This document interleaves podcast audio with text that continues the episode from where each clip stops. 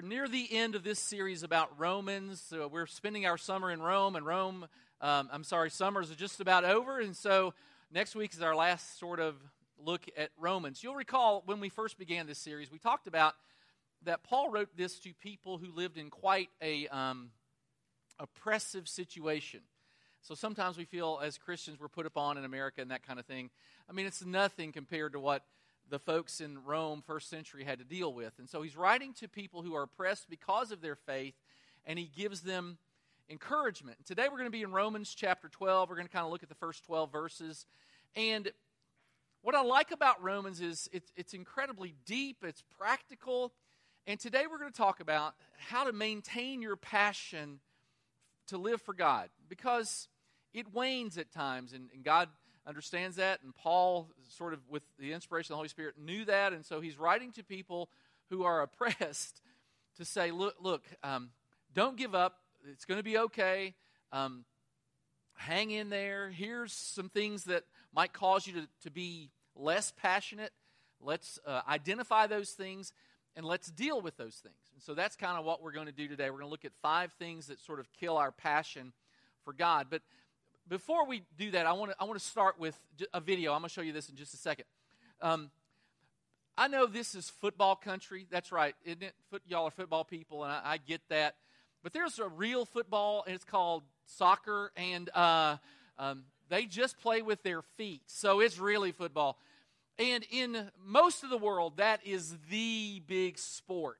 And uh, once every four years, uh, the World Cup happens, and you might hear about that. And and it's super exciting because all over the world, um, every team you know, has an opportunity to play for the World Cup. Not like the Super Bowl, which is just America. No, this is huge. The biggest thing ever. It's the biggest thing. And then during the four years between the last World Cup and the next World Cup, they have other World Cups. There's the American Cup, and, and there's one called the, the European Cup. Uh, these are teams, guess where from? Europe. That's right. Europe. So all the European teams play. Now, I didn't know this, honestly, until the Europe Cup this year. Iceland is Europe. Did you know that? Oh, well, you're smarter than me. Okay, anyway. Uh, must be good to be you. Anyway, uh, I had no idea that Iceland was Europe. And so Iceland makes it into the European Cup, and I think they've never played before and they win some games and they beat people like England, who I'm pretty sure is dead right in the middle of Europe. And, uh, and so this was just huge. And they've got this announcer. Now, his name is Gudmundur um, ben, Benediktsson. Gudmundur Benediktsson. Uh, his nickname is Gummy Ben. If you've never seen Gummy Ben announce a goal for Iceland, you're going to right now. And I got to tell you, it, it is a sight to behold. So let's watch this. Oh. once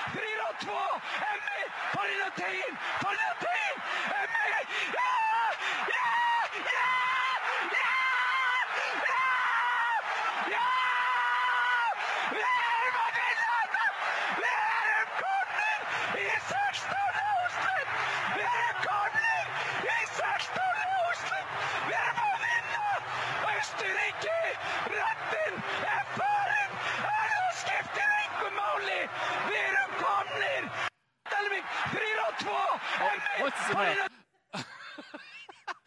really, once isn't enough. I mean, uh, Vlad and I were talking about this. We could watch this over and over, and every time I watch it, I grin. Now, here's the kind of the, the point.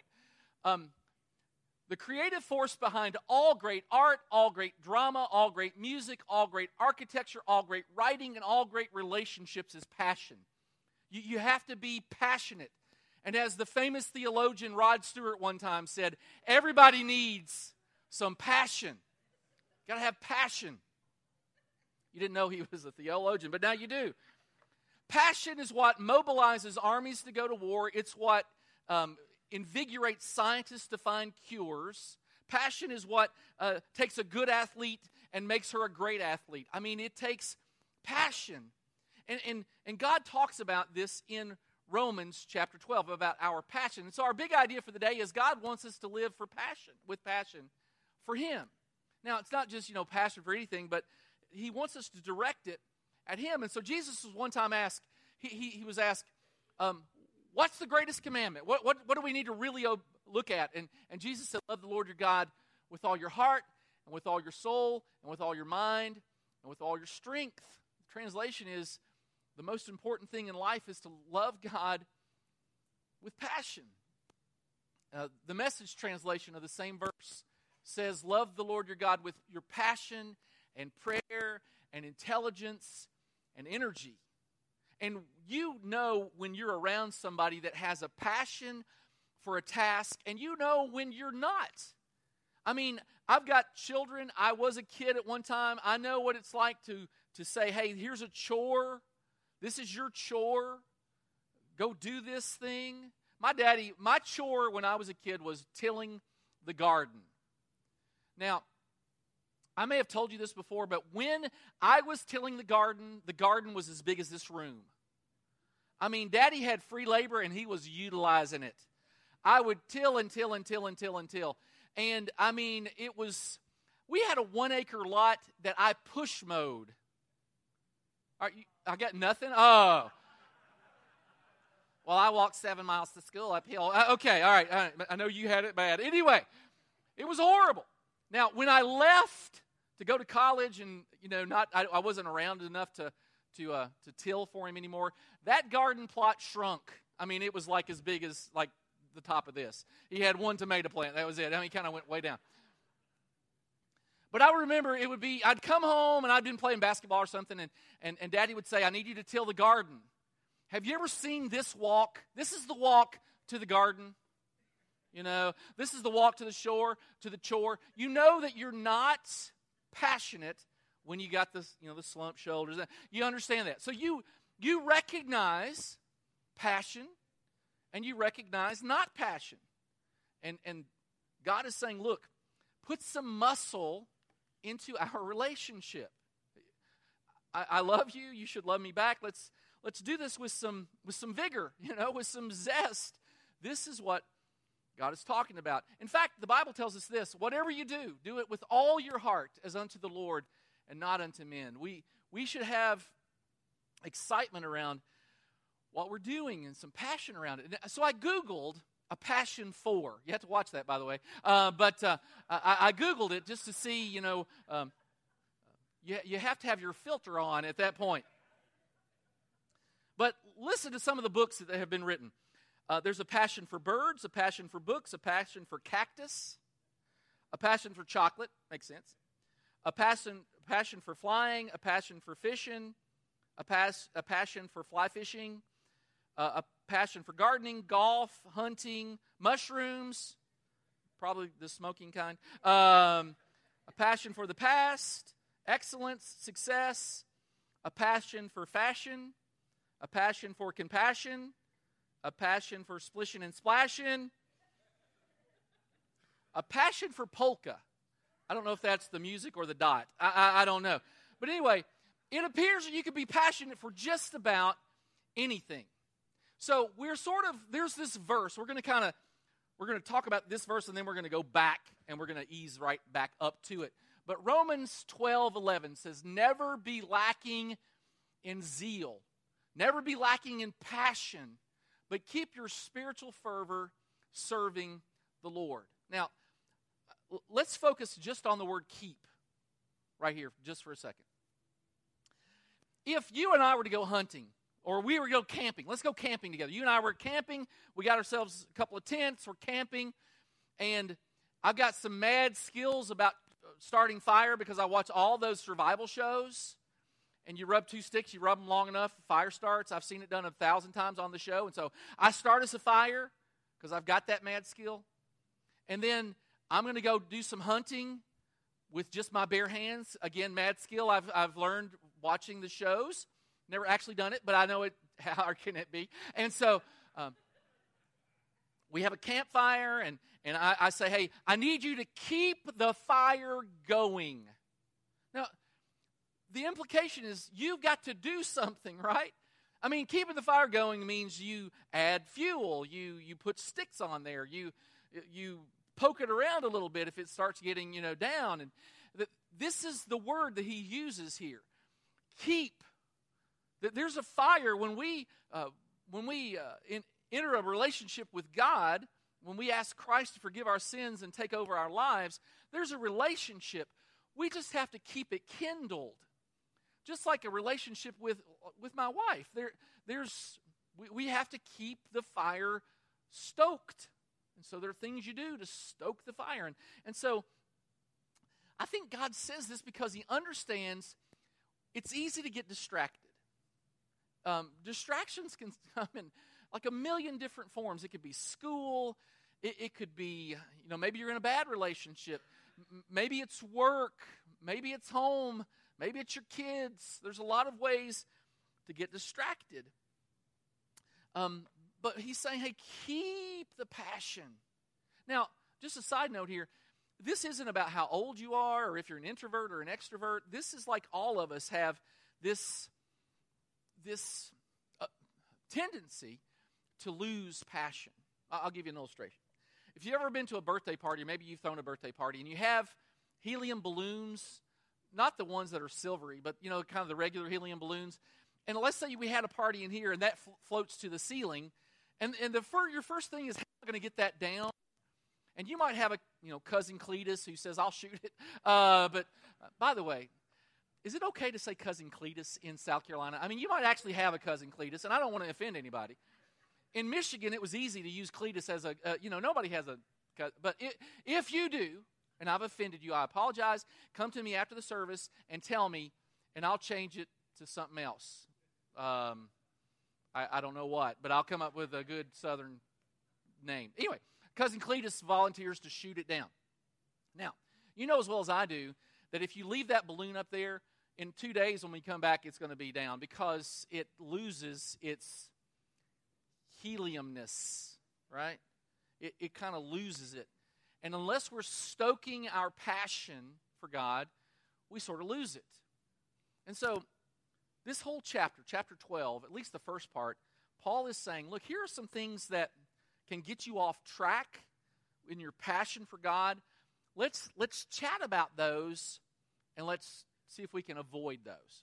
So, if you have your outline, it was on your program when you came in, let's talk about these five passion killers.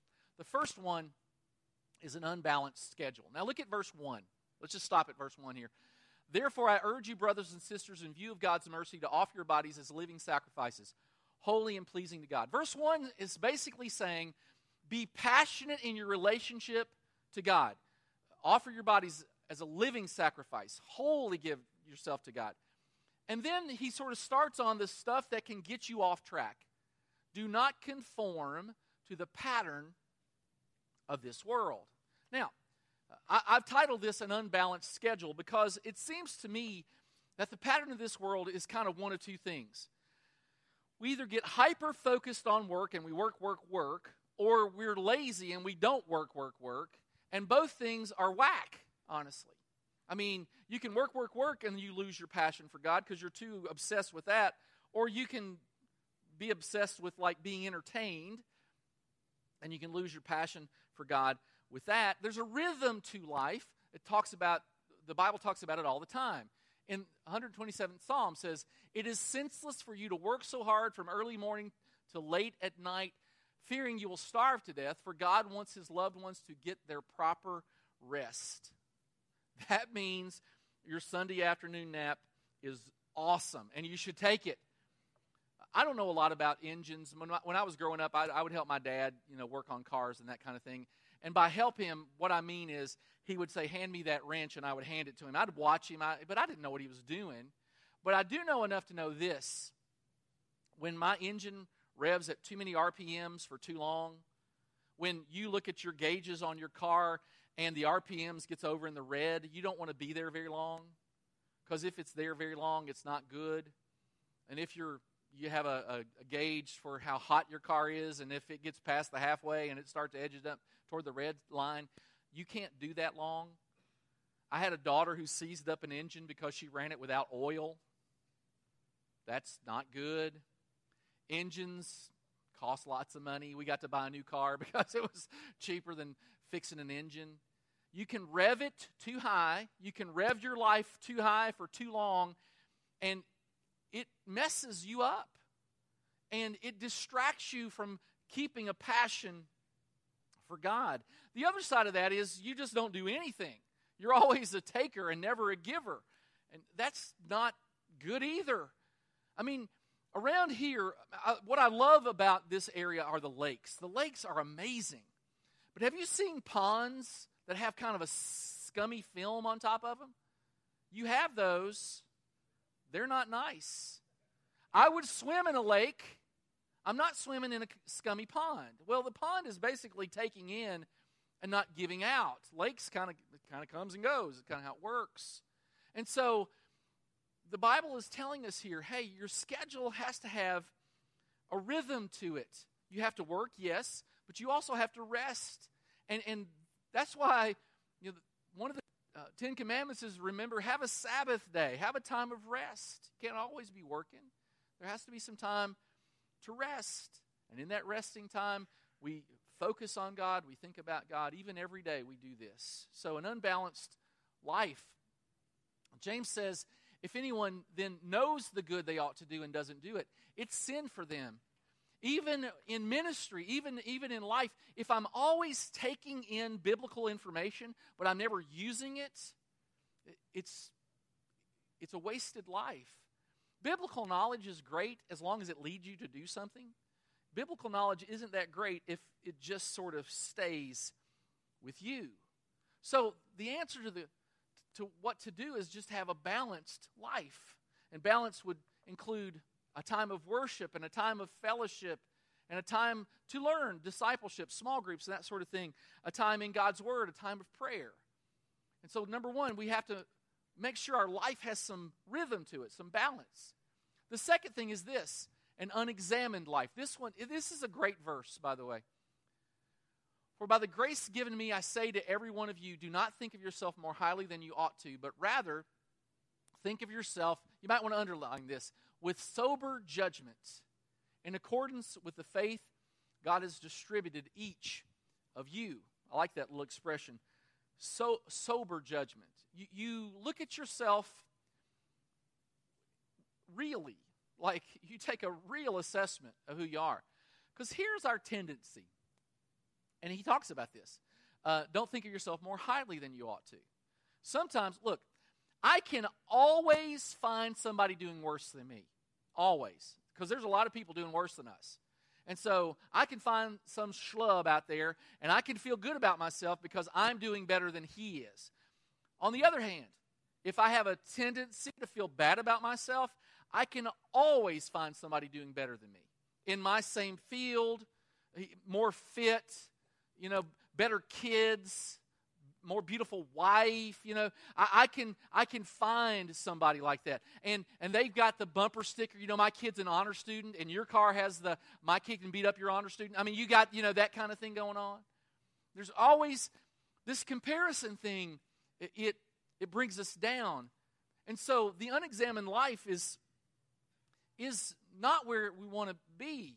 He, he says hey um, think of yourself with sober judgment. Sober judgment. Um, we were created in God's image just to be the way we are. And uh, yeah, there are people maybe that I would consider better. There are people I consider worse. That's really not important. Am I living up to the potential God gave, gave me? Let me ask you a question. Um, you probably have a morning routine. You get up in the morning. You know, some people, you know, first thing they do is go get a cup of coffee. Some people, first thing they do is, you know, jump in the shower. Some people, first thing they do is brush their teeth, uh, you know, or whatever. Um, but somewhere in the process, there is a, a moment of reckoning. It's when you look in the mirror. Have, have you seen yourself in the mirror in the morning? When you got goop in your eyes, you know, and you got breath that would peel wallpaper. I mean, have you ever had that experience and your hair's cray and I mean you just it's just now I decided that looking in the mirror was not beneficial to me. So I just chose for a couple of weeks not to look in the mirror. Now, what happens when you don't look in the mirror and you just leave the house? It's not good. It's not pretty. Some of you tried it today. Uh, and so, uh, uh, not good. It's really not good. I'm just teasing. I'm telling y'all look great. I'm just teasing you. Now, we look in the mirror not particularly because we like what we see, but because we want to fix what's messed up. We, we don't, we don't, I don't get out of bed in the morning and run to look into the mirror. I, it's not my first thing. It's not something I am excited to do because it's not going to be pretty. It's never pretty. But I get there and I can adjust, you know, I can put some stuff on my head or or I can wipe the goop out of my eyes or I can brush my teeth or I can use some mouth I can do some things. If I don't take an assessment of where I am, I can't fix the stuff that's broke. I can't fix the broken stuff if I am that messed up. And so I, I have to take I have to take an assessment of where I am. Mirrors, here's the thing about a mirror. The better it is, the more flaws you see. And this is talking about, hey, I need to look, I need to examine uh, where I am, and I need to fix the things uh, that are broken. That's why we take communion, by the way. Part of communion is self examination. You take the time to examine yourself before you take communion. The Bible tells us, hey, don't take it in an unworthy manner. You have to take it in a worthy manner. So occasionally, what we have to do is unplug, get, get away from the television, put down your phone. Uh, we have a, a back porch, and our back porch kind of overlooks trees. And, and in the morning, uh, it's a great time to read my Bible with a cup of coffee, with goop in my eyes still, because I haven't looked at the uh, hadn't looked in the mirror yet. But I, I'll go out there, and for me, that's kind of a time to self-assess. Hey, what have I got going on today, Lord? Where do you want me to go? What do you want me to do? That kind of thing. The examined life is important. Shakespeare said it this way To thine own self be true. Be true to yourself. I'm a big Billy Shakespeare fan, and that's why I know that. To thine own self be true. Thirdly, thirdly, third passion killer is a disconnected life. A disconnected life. Look at what it says in verses 4 and 5. For just as each of us has one body with many members, and these members do not all have the same function, so in Christ we though many, form one body, and each member belongs to all the others. Now, Paul uses the body analogy in three or four different places. He likes this analogy because he understands how things have to work together. My arms and my legs and my brain tells my arms and my legs what to do and that sort of thing. He likes this analogy. He uses this analogy often. When we're young, we probably don't always understand how, I mean, how we can do stuff. Jacob, Wednesday night. Jacob, stand up. Stand up. In fact, come up here. Jacob's 27 feet tall. Okay? Uh, how tall are you? Uh, six three. Okay. You weigh what? Seven pounds? How much do you weigh? 135. Okay. Now, Jacob, out in the, in the foyer, we had some signs, and they're attached to the ceiling. And Jacob took the task of unattaching them. It was great. I was kind of watching. Nobody asked him to do it. If I'm attaching or unattaching those signs, I get a ladder and I go up it slowly. And I'm holding on and unattaching like this because I don't want to fall. Jacob took a stool that was what? This tall? This tall. Jacob stepped onto the stool and stood up and took the thing down and then you stepped off the stool like a giraffe. I mean, it was it was amazing. Did you know I was watching you? It was so cool. Did you notice I didn't offer to help? I mean, really, it was so cool what you did. Um, now, I can't do that. You can go sit down. Thank you for being a good sport. Yeah. Um, I can't do that stuff. Holy Pete, there's no way I could do that. So when you're young, you know, life, you got the cat by the tail. When you get older, stuff, you, you know you need help. You need help. By the way, I got to read you some of these song titles. Um, I found these song titles for people who are older. These are these are great. Bobby Darin used to sing that song Splish Splash. Uh, they've rewritten it Splish Splash. I was having a flash. Uh, I like that one. Ringo Starr. I get help with a little. Help, I get by with a little help from Depends. Uh, that was a good one. Paul Simon, 50 Ways to Lose Your Liver. Uh, that's a good one. Leo Sayer, You Make Me Feel Like Napping. Uh, Temptations, Papa Got a Kidney Stone. That, that's a good one. Helen Reddy, I am woman, hear me snore. and Willie Nelson uh, rewrote uh, On the Throne again. Uh, so, um, bottom line is, we need each other to work properly. I mean, we, that's why he uses the analogy of the body, because the body parts need each other. And this is why we're, we're entering a season where we're signing up for small groups, and they begin in a couple of weeks. In a couple of weeks, we're going to we're gonna do a series on the soul, and it is a really powerful series. It's a series I've done before. In fact, I've done it twice. It, it is so good not to, I, I have to share it with you because it's just really good stuff. And when we start to uh, self examine our souls and take care of our souls, Sometimes we just sort of think we're a body. We're, we're more than that, we're, we're deeper than that. And so we're going we're gonna start that. If you've not signed up for a small group, I would encourage you to because we're going to do the sermons on Sunday and then the small groups during the week. We're going to ask questions around that message. And so you're going to hear it kind of twice during the week, but it's really important. And, and I want to encourage you, if you've not signed up yet, to do that. But that's, that's why small groups are important. We need each other. And even I've been here about five months as your pastor. In, in the five months I've been here, I've seen small groups um, respond to needs of people. But it's not just when we're, we're sad. I mean, the Bible tells us that we rejoice with those who rejoice and we mourn with those who mourn. And that's part of being in a small group, being a part of something bigger than yourself. In prison, the worst punishment you can have is to be in solitary confinement because you don't have any interaction with anybody else. I, I, I, saw an interview recently. There was a lady who was on that show Survivor. I don't even think that is that on anymore. It's still on. Okay.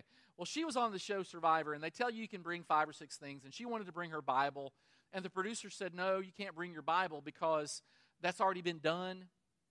And so she got on the show. She's a Christian lady, but she talked about how she just sort of there were no other Christians there, and she didn't have her Bible to lean into and she, she talked about how her attitude changed and how her words, how she would say things that she would have never imagined that she would say. And then her quote at the end was, I didn't realize how weak I really was. We, we need each other.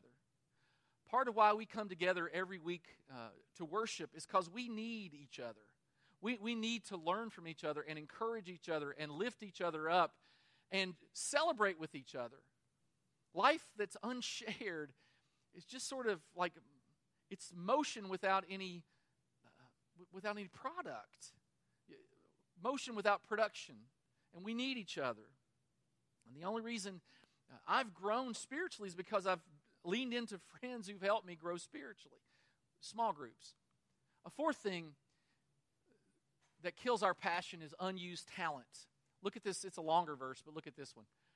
Uh, Romans 12. 6 and 8, 6 through 8. We have different gifts according to the grace given to each of us. If your gift is prophesying, that could, that's preaching. If your gift is prophesying, then prophesy in accordance to your faith. If it is serving, serve. It's teaching, teach. If it's encouraging, then encourage. If it's giving, then give generously. If it's to lead, do it diligently. If it's to show mercy, do it cheerfully. Um, God gives us abilities and talents, not just for our own use. And here's a truth that we have to understand if we don't use our talents, we're going to lose our passion. God gives us these talents.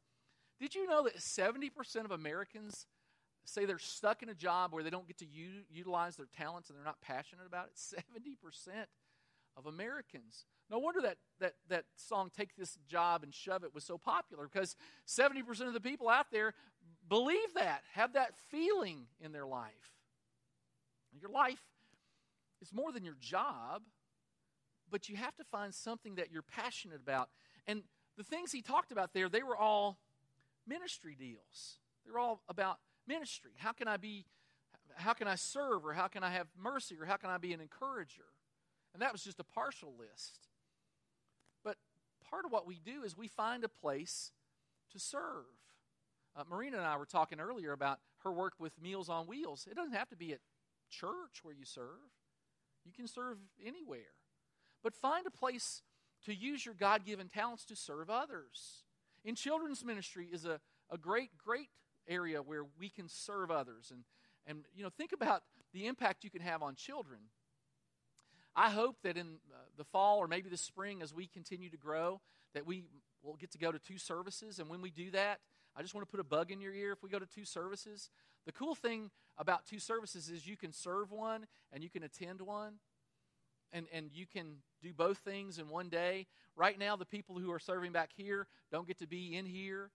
And hopefully, soon we're going to be to a size, and it shouldn't be too long, where we can serve one and attend one. And, and we can serve maybe uh, in uh, hospitality, those kinds of things.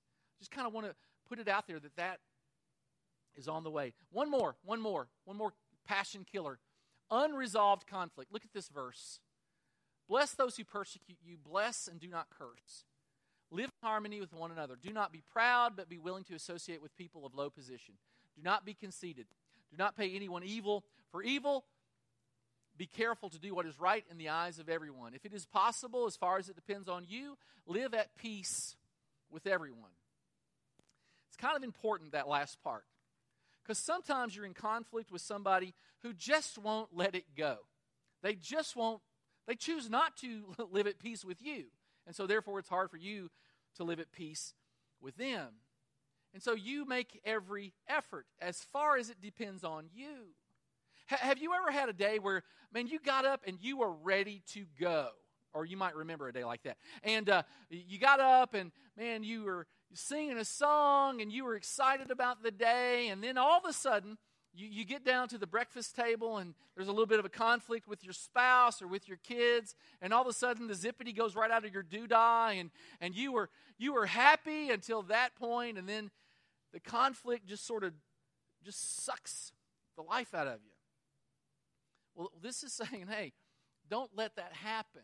The three emotions that kill our passion in the midst of conflict are resentment, jealousy, prolonged anger. Resentment, jealousy, prolonged anger. And so you have to learn to forgive people. Now, I have no idea what I'm asking of you as far as you might have a burden none of us know about. And, you're probably saying, to yourself or to me, um, you, you, you don't know what you're asking for me to forgive. You're, you're asking me to let them off the hook. And I'm really not asking you to let them off the hook. I'm just asking you to put them on God's hook. You let God handle it. Um, the Bible talks about vengeance is mine, says the Lord. And, and it, it could be again, I don't have any idea. It might be one of the most horrendous things that ever happened. And in your life, it's draining you, it's draining your passion. And you learn to forgive that, and you hand it over to God, and you forgive them. And, and you let God take care of the rest.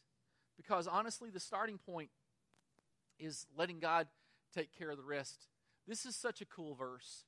Be joyful in hope, patient in affliction, faithful in prayer. Paul wrote this to people who were constantly persecuted for their faith. Be joyful in hope, patient in affliction, and they knew what affliction was.